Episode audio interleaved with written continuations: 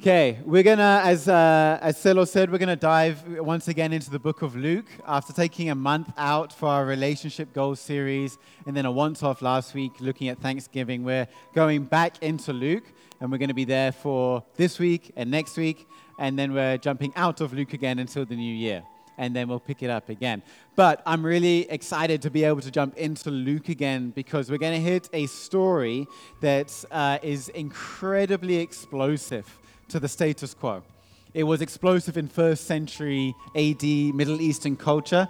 It was explosive in the Jewish tradition of the faith. And it is still, in our world, incredibly disruptive for the way that we think Christianity can be institutionalized or made into protocols or traditions. Jesus is going to blow those things wide open in this story. And it's a story that actually we've been through before. About two months ago or so, Pastor Masala from Grace Generation Church in Pietermaritzburg was uh, with us and he was preaching on the Good Samaritan. And uh, that was as a one off Sunday. And as we have gone through our series in Luke, we're going to hit the same story again, but from a slightly different angle. So you can turn in your Bibles to Luke chapter 10. Luke chapter 10. And we're going to be picking up this story of the Good Samaritan. But I've called this uh, this message, the subversive Samaritan. And uh, I'm aware that not many of us might be fully aware of, of what that word means, subversive. So there's a reason why I'm picking up this word, that I think it fits the, the character in the parable. And I think it fits the Savior who's telling the parable as well. To subvert something is to turn something around, to disrupt or dismantle something. And Jesus is a very disruptive kind of guy. I don't know if you've picked that up yet. He, he walks into rooms and tends to change the mood and the atmosphere and the attitudes that are in the room. Whether he is turning over tables or healing on the Sabbath, he, he tends to be a very disruptive, divisive figure.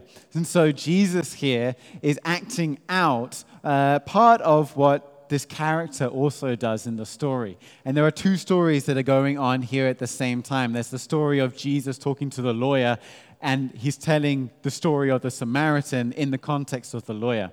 And so let's read through this story together, starting from verse 25 in Luke chapter 10.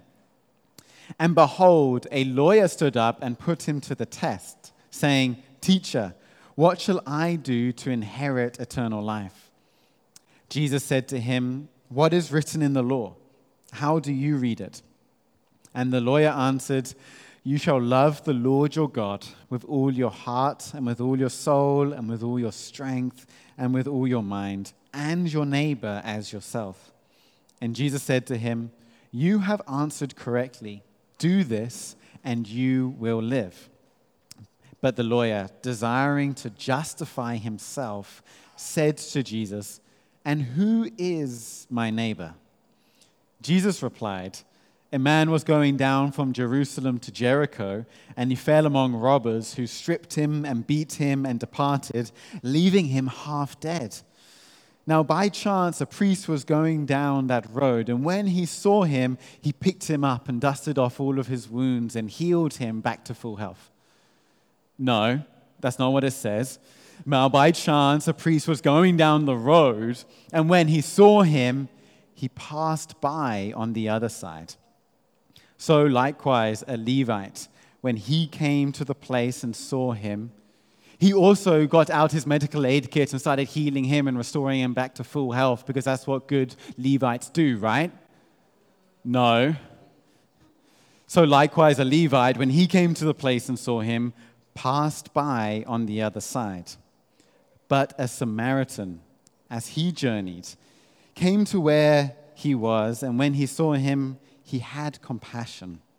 And he went to him and bound up his wounds, pouring on oil and wine. And he set him on his own animal and brought him to an inn and took care of him. And the next day he took out two denarii and gave it to the innkeeper, saying, Take care of him and whatever more you spend, I will repay you when I come back. Which of these three, this is now Jesus talking again to the lawyer out of the story, which of these three do you think proved to be a neighbor to the man who fell among the robbers? The lawyer answered, the one who showed mercy. And Jesus said, Go and do likewise. Let's close our eyes for a moment. Father God, as we enter into this story of a Samaritan and a priest and a Levite and a half dead, beaten up guy, you would help us to enter into this parable. You would help us to, to know who we are in this parable. Lord, we pray that we would receive something of your heart as you're telling this story, that it might provoke us, it might in, inspire us and instruct us to know how we can live lives that will please you, reflecting something of the great mercy that you have shown to us. We pray this in your name. Amen. So you got to know that when you're being told a parable from Jesus, it's like a Steers Wacky Wednesday, right? It's a, it's a two for one kind of deal. You get two stories for the price of one.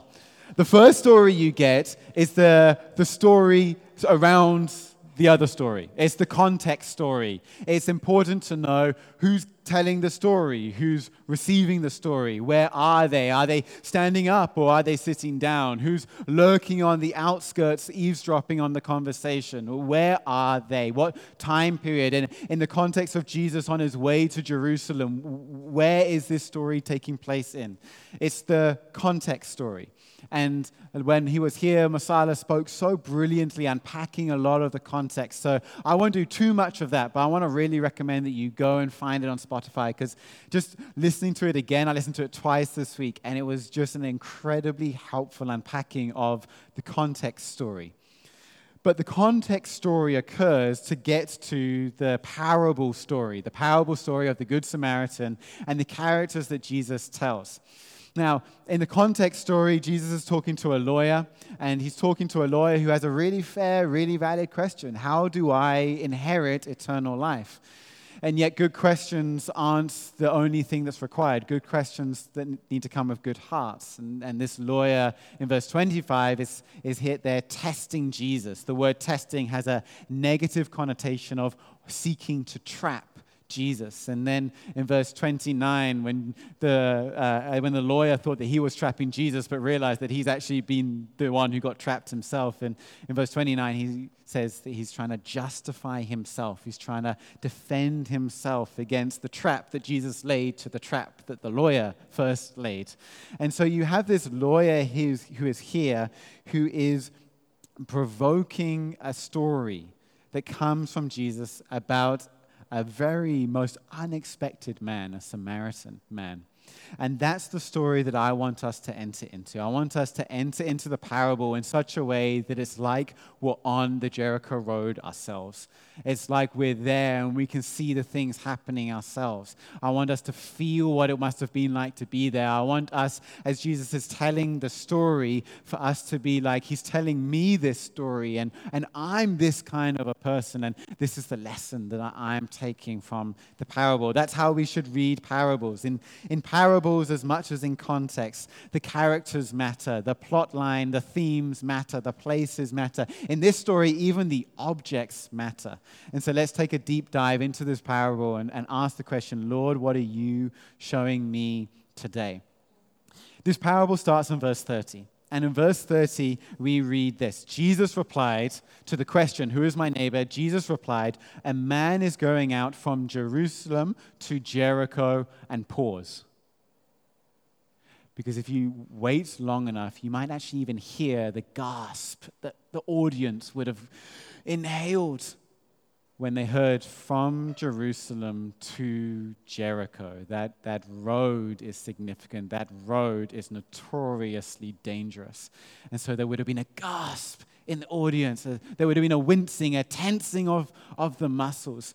Perhaps for some who've made that journey themselves, there might even be the, the trigger of, of previous trauma that they have experienced in their lives. This road is a notorious road. Uh, one commentator, Mike McKinley, writes this. He writes that the modern day equivalent of the Jericho Road is like telling someone that someone is walking down a dark alley in the middle of the night in a rundown part of a city center. And when you feel that, you just you, you know that's not a safe place to be. You know that's not a dangerous place to be, and you know that something bad is about to happen. So Jesus sets up the story for what is about to unfold. That this man, we don't know much about him, widely regarded to be a Jewish man, is walking from Jerusalem, which is uh, obviously the center of the temple, to Jericho, which is usually where the priests and the Levites and stuff travel to. They commute daily based on what ceremonies or rituals are taking place. And that road is about a 23 kilometer uh, journey. It's like from here, where we are now, to Kloof, uh, but it descends dramatically from, from the Jerusalem, which is like a city on a hill. It descends downwards by a long way, over 3,000 feet down. And it's on these cliff face edges and narrow pathways, uh, cliff tops where robbers would easily be able to jump out in the middle of the night, and he's descending down into the valley eventually to get to Jericho. It is no surprise, given that this is the context, this is the story, this is the road. It is no surprise then that in verse 30 he continues, and he fell among robbers who stripped him and beat him and departed, leaving him half dead. And this is where Jesus, I think, starts to get intentionally antagonistic. I think he's intentionally provoking responses through this because once we understand the road, we get introduced to the people. In verse 31, now by chance a priest was going down the road, and when he saw the man, he passed on the other side. So likewise, a Levite, when he came to the place and saw him, he passed by the other side. Now, friends, this is offensive. This is offensive to Jewish people. This is portraying important people in the community, priests and Levites, in the most unflattering of ways. These guys are meant to be servants, they are meant to be compassionate healers, they are meant to be guides who will go towards trouble and towards the broken and towards the needy. And yet you have not one, but two people a priest and then a servant or an assistant to the priest, a Levite, who, who look at the needy and might have felt, we don't know, might have felt the, the, the pull to mercy and decided to cross over the side of the road and to go the other side and to move on with their lives. And this is offensive to Jewish people. This is not what we would have expected these two characters to do. And it gives us quite a warning. It gives us a warning shot of what it's like to seem, act, feel, hear religious, and yet be unwilling to do some of the most basic things, like to love the needy or to move towards those who do not have or in need of help. Let's be in that road for a minute. Okay, this guy, he's, he's naked, he's destitute, he's physically in a really bad shape. And these guys are walking along this notoriously dangerous road, and they see this man like this, and, and, and we aren't told anything of what pops into their minds. That's important because it's easy for commentators to say, oh, they thought this or they were like this. We're not actually told in this story. What we're told is that for some reason, they keep going and they don't stop. And yet, there is actually a sign. We're not told what the priest was thinking, we're not told what the Levite was feeling. But we have the context story to fall back on. We're in the parable story, but the context story is Jesus is talking to a lawyer and the lawyer is trying to trap him in the law and act all good and religious. And he's missing something. Just as the priest, just as the Levite have missed something, the lawyer had also missed something. Now, we don't know what was going in. Maybe, they were just really paranoid. They are on a dangerous road after all. Maybe, you know, like you when you're home alone and you hear a noise and it's unfamiliar and you're not sure if you actually heard that noise or if that noise is like someone trying to break in or if it was just your stupid dog barking in the middle of the night. I'm just saying. Or, yeah, or, or if your mind just had made it up. You, you're not sure, but you know that paranoia kind of feeling. That's, I'm sure, what the Levite and the priest would have been feeling at the moment. There is evidence of danger on a notoriously dangerous road. Are they going to stop? Are they going to help? Are they going to endanger themselves more than they are already in? The answer is they're not, because they just keep passing by. Who knows? Maybe they were late for a ceremony and they really quickly needed to get to the temple. So maybe they were rushing.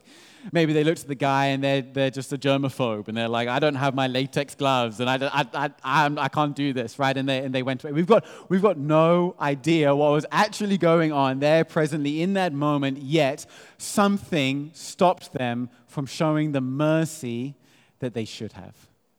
Something stopped them from loving when they should have? What stops you from loving those people? What stops you from stopping and looking and caring? What makes you keep passing by? There's a danger here. There is a warning shot across our barrels. What's going on in our hearts? What was going on in the Levite and the priest's heart? And that's where the portrayal of the priest and of the Levite is actually about the lawyer. If you see it, Jesus is telling a story to show some things, and what he's showing the lawyer is you're the priest and the Levite, right? You see, the question that was being asked was of this testing, trapping, self justifying lawyer. Well, the question that was being asked of him was a really simple one, right? Well, what does the law say about receiving eternal life. And he actually answered it correctly. In verse 27, he says it. He says, To love the Lord your God with all your heart and all your soul and all your strength and all your mind, and to love your neighbor as yourself. So he actually does know what it means to follow the Lord. But he gets himself trapped up in a web because, uh, just put your hand up, if you have loved the Lord your God with all your heart, on all occasions, with all your strength and your mind and your soul. Can the lawyer? Could the priest? Could the Levite? Could anyone in this room actually say that you have perfectly been able to follow the law and therefore you do deserve your eternal life? And then he gets defensive, doesn't he? The lawyer gets really defensive. You know what self defensive people do? I don't know why we call it self defensive, because it's like defensive, but they don't do that. Self defensive actually means self very, very, very aggressive, right? It's like attack mode, all right? It's like, it's like someone coming at you and they come with questions, okay? And this justifying question is really, really interesting. Fine, well, who's my neighbor? That's interesting. That, that shows us something about this lawyer rather than being willing to accept where he might have not met the full standard of the law, instead justifying, deflecting, trying to twist the story and twist the attention of Jesus away. And the subject is neighbor. Who is my neighbor? The Samaritan story is a story about neighbors. It's a story about who you and I are called to love which is where we jump into this. So in verse 29, who is the neighbor? Verse 33, it's not the priest, it's not the Levite. Verse 33 is the Samaritan. Now, do you see?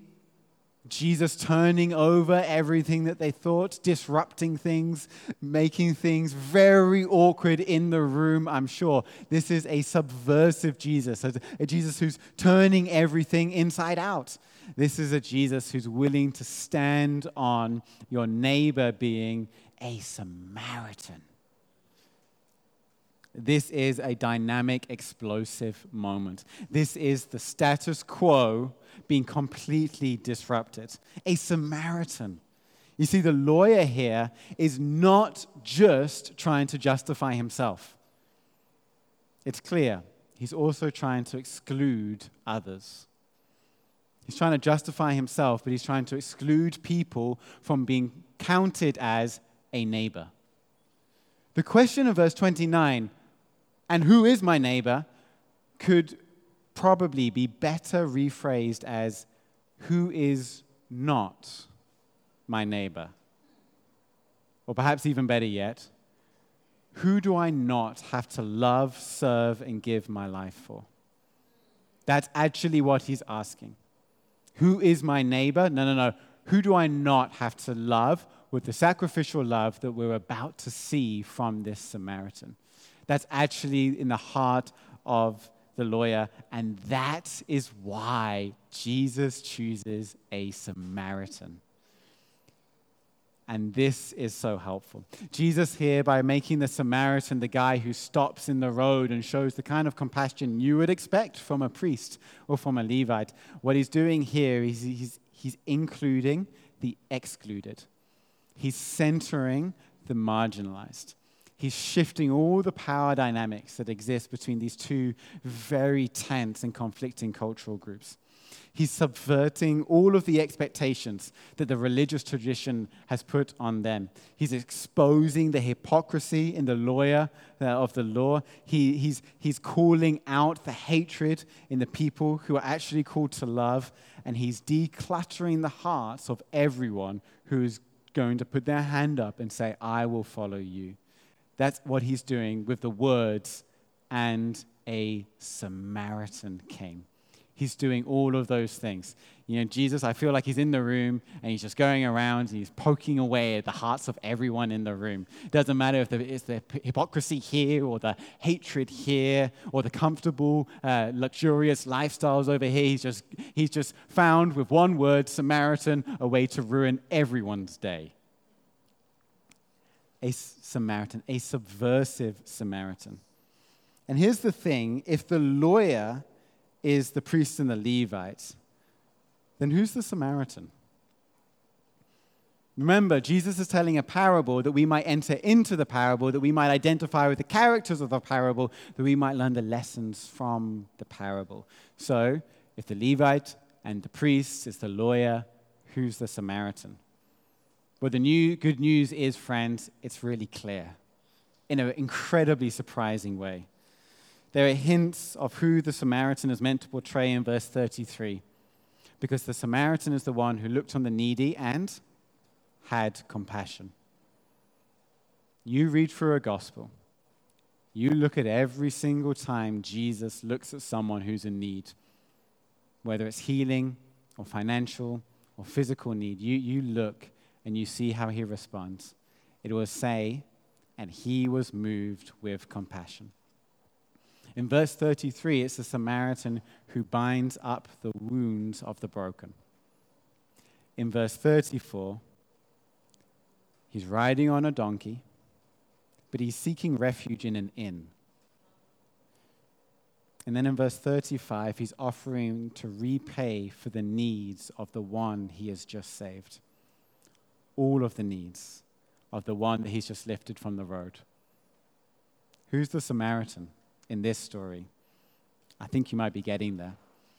Oh, but guys, this is more than just a scandal.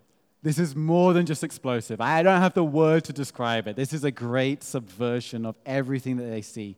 Because for a Jewish audience, if they had heard that the Samaritan was the beaten up guy on the side of the road, they would have been furious. You're telling me, a Jew, that I have to touch a half dead body, making me unclean to enter into the temple, for a Samaritan, for someone who has betrayed you, looked back on you. Do you not know what the Samaritans did? Do you not know that they're the guys who rejected God and just embraced the Assyrian Empire? They put up high places and false idols everywhere. Do you not know that we fought two different wars against them, lost thousands of people? You're telling me that I've got to be unclean and not enter the temple so that I have to touch a Samaritan? But Jesus isn't saying that, is he? It would be a scandal it would be a, a terrible betrayal of their religious traditions if they were told to become unclean on behalf of a Samaritan, but they're not being told that. Because the Samaritan is not the guy on the side of the road. The Samaritan is not the one receiving the love. The Samaritan is not the victim. The Samaritan is the hero. The Samaritan is the one giving the love, not receiving it. And if it would be a scandal for the Samaritan to be the guy on the side of the road, how much more is this an utter, utter scandal, a betrayal of the, of the rabbi's teachings, a, a betrayal of everything they thought they knew and had built their life upon, for the Samaritan to be the hero for the Samaritan to be the most Christ like character in this story. For the Samaritan to be the one who can put aside his hatred and forgive the most lowly and to move towards the most broken and to display the most radical sacrificial expression of love, putting his own life in danger, ruining his own comforts and convenience and ease, all for the sake of loving someone who was in need. The Samaritan is the hero in this story. And can you imagine what the lawyer must have been thinking as he heard in verse 33? And a Samaritan. Can you imagine what was going on in his heart?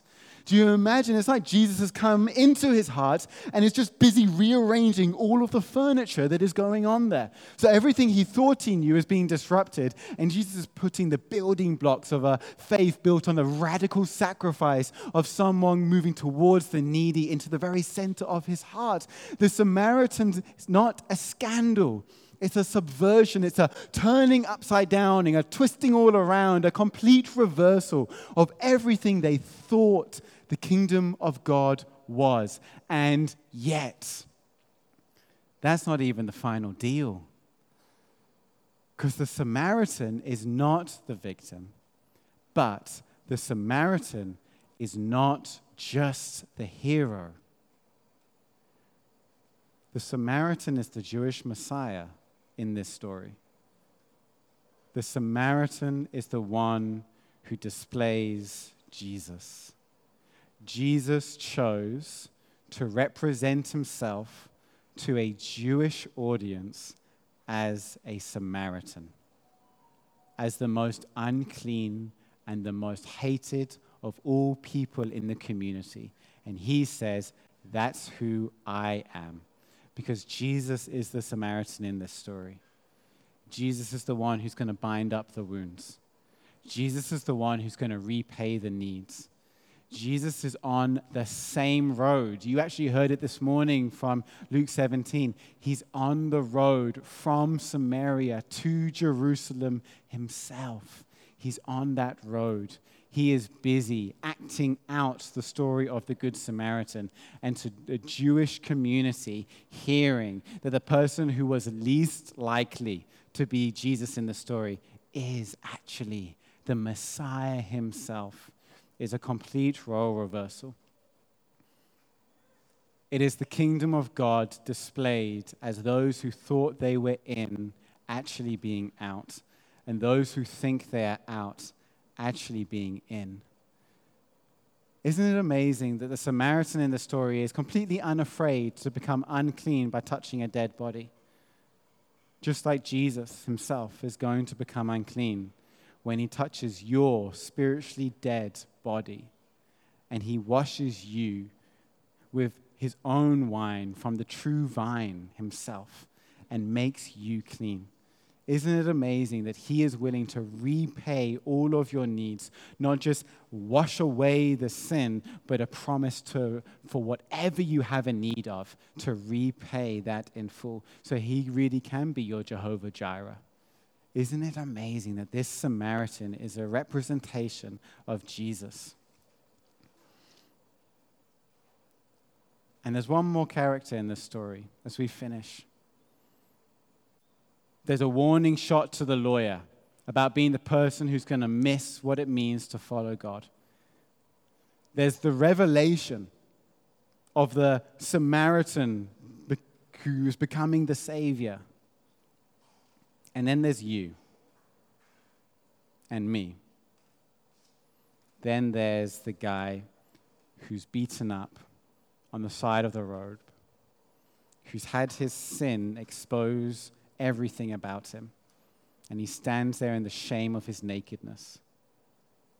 And he's had everything stripped away, so there's nothing that he can call upon. No help on the way, no signal up on that Jericho road. And he's lying there, not just half dead, but dead, dead, like really dead, like spiritually dead and destined for wrath. And what he needed most of all was a savior. That's you. That's me. That's the story of the Samaritan.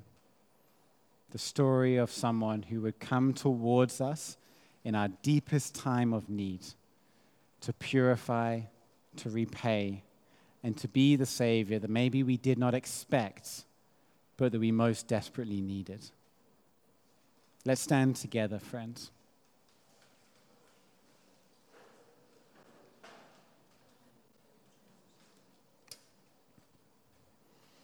Let's close our eyes for a moment. Perhaps if you are here,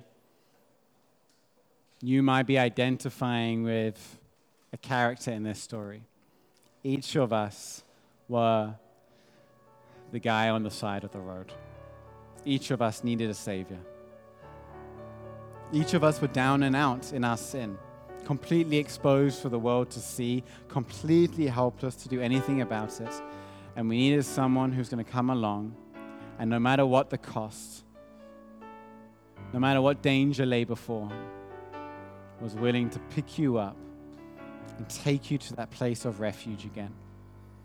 And wash away everything that made you less than who you are. And restore to you your dignity as a child of this unexpected Savior. But the very last part of this story is verse 37. With your eyes closed, I'll read it. The neighbor is the one who showed mercy.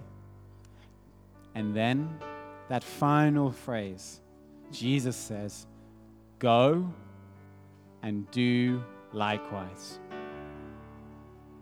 Stop being the half dead guy on the side of the road and start being more like your Savior who showed mercy to those who need it the most. Realize that you are no longer dead in your sin, but you are alive to God, and that you can be an instrument of mercy now. You can show radical, sacrificial love that might point to a subversive Samaritan who was actually our Savior.